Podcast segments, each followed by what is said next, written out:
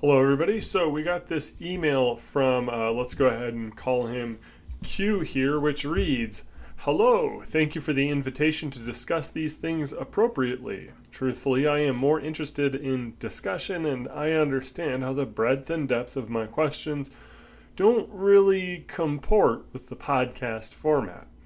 I had several paragraphs typed out and deleted them all. Needless to say, I can go into more depth on any of these, but the following questions I believe are both possible and appropriate to reflect on.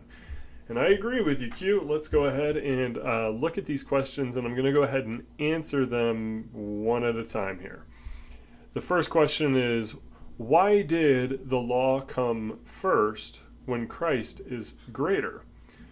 Well, first off, to answer your question, first thing that we need to understand is Christ did come before the law.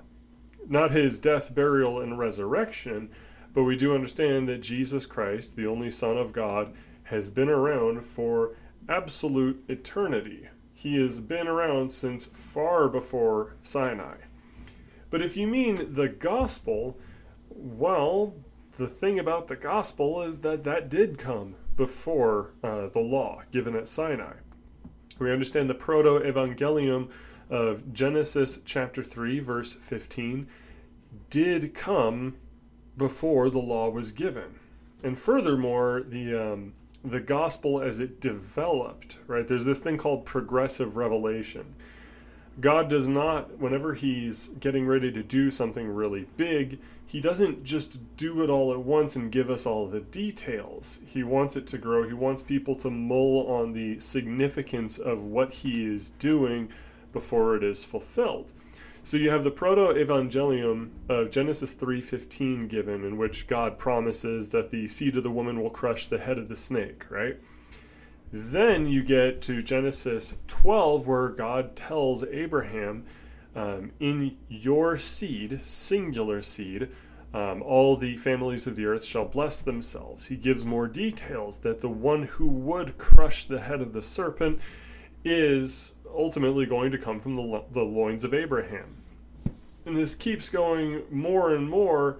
And then, well, we get to Galatians here, which gives us a little bit of um, context here, a little bit of understanding. So, from Galatians chapter 3, beginning in the 15th verse, to give a human example, brothers, even with a man made covenant, no one annuls it or adds to it once it has been ratified.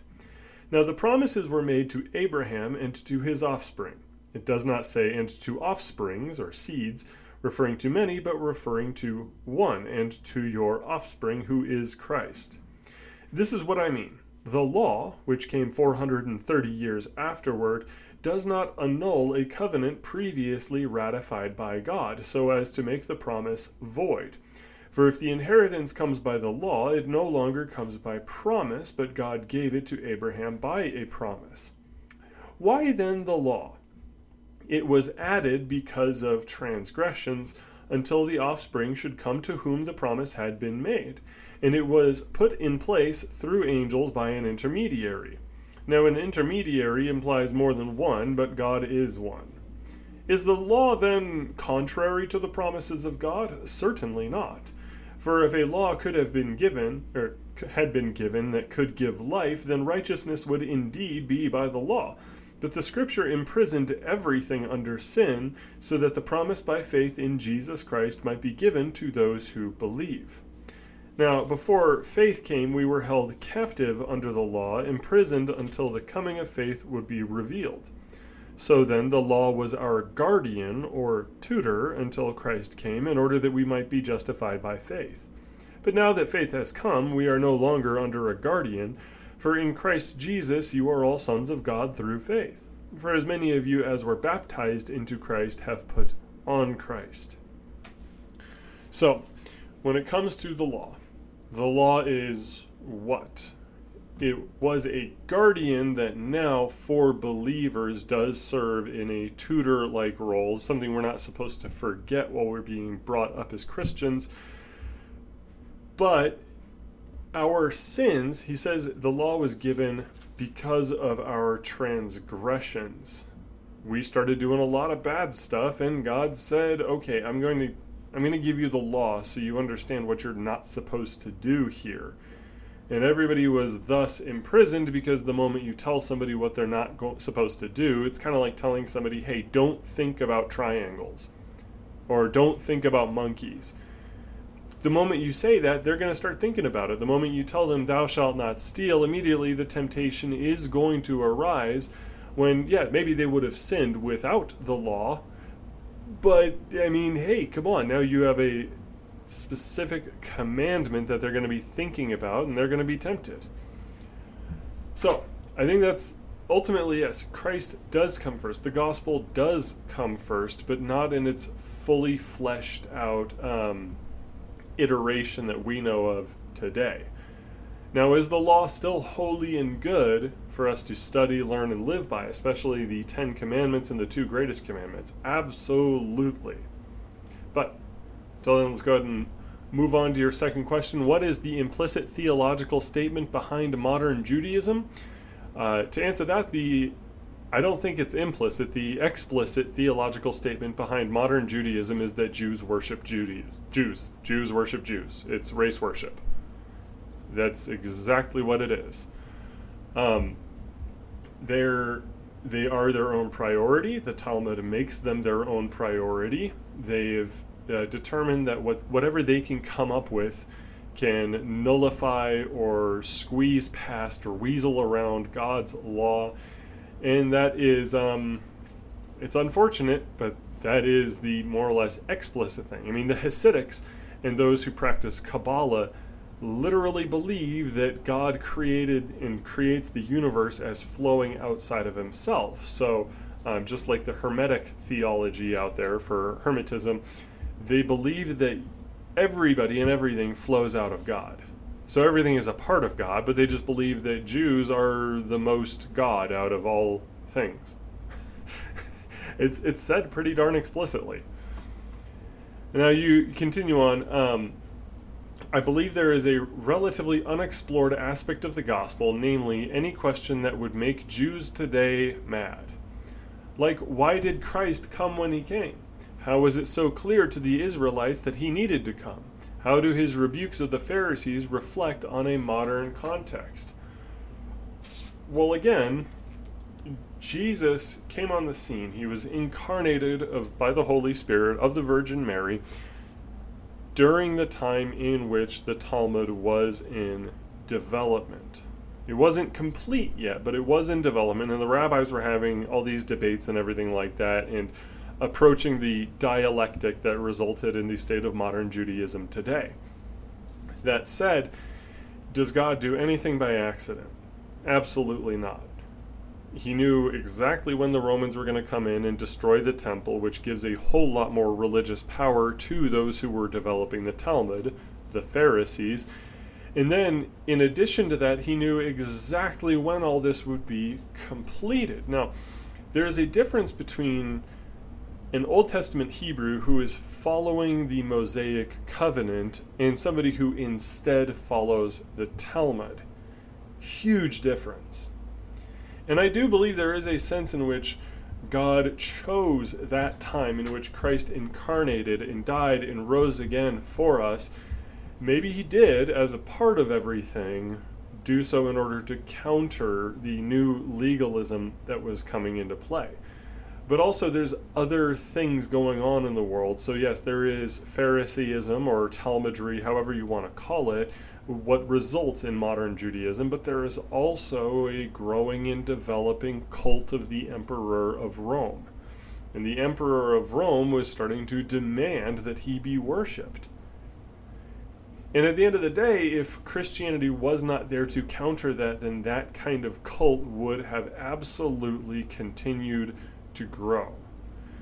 Instead, well, as everybody else is offering pinches of incense to Caesar, the Christian church at that time says, no, here's who is actually worth worshiping. And that message runs counterculturally to everything the Greeks and Romans and other Gentiles were learning at that time from the uh, Roman Pontifex Maximus.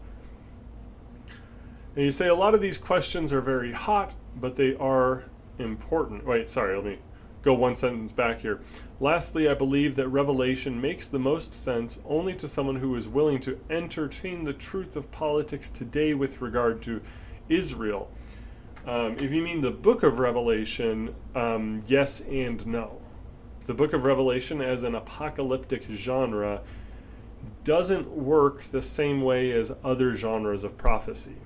Typically, in the Old Testament, a prophet gives a message from God, he's a spokesman for God, and he says, in order to prove it, per the law in uh, Deuteronomy chapter 18, in order to prove it, I'm going to tell you the future. That's the checksum to see if this message from God as to what the people are supposed to do or believe or think, eh, to prove that that's legit, right?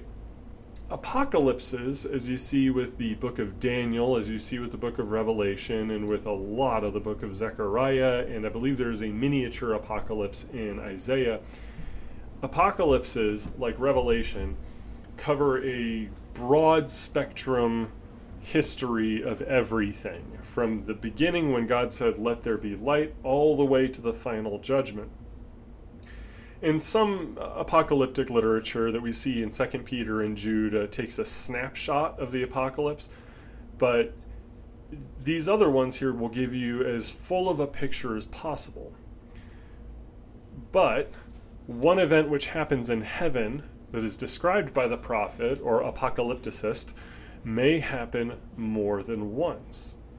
And sometimes it has happened in the past, sometimes it has happened in the present, sometimes it happens in the future. So I agree with you. We do really need to keep a little bit of an eye here on the current political scene in Israel and elsewhere. But it is also good to keep in mind that during Luther's day, 500 years ago, this all of the book of Revelation was absolutely still applicable to what people were going through. Same thing as the days of Constantine. There are um, almost parallel, just perfect fulfillments of events in Revelation in human history that happen more than once. Um, but moving on to your next point here, you say a lot of these questions are very hot, but they are important. And for those who think, what better thing to think about? Um, I mean, I take a broad view of all of the Christian faith being worth thinking about all the time, every day. For everybody listening, please read your Bible every day. And when you do that in the morning or in the evening, spend the rest of the next day or the rest of that day, if you read it in the morning, just chewing on it, mulling it over. Let the Word transform you, let the Word of God sanctify you for God's word is extremely precious to us.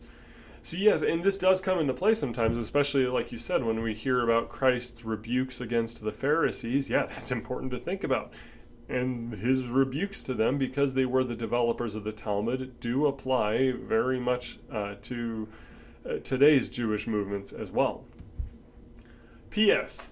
The overall point of my first extremely long form email, The Testaments, was to demonstrate that the character of God is consistent from creation to now. That is correct. God does not change. He says so in the book of Malachi, chapter 3. I do believe it's necessary to confront man with his failure to make him realize the need for repentance. Yes, that is called the second use of the law, a mirror to show us our fallen state and our need for Christ. I also believe the law was godly and only Christ could be justified by it. He is the only one in history to ever live perfectly according to the law. You are correct. I think a lot of things can be seen this way where the lower side of a revelation can let us know our place and the truer purpose is for the glory of God.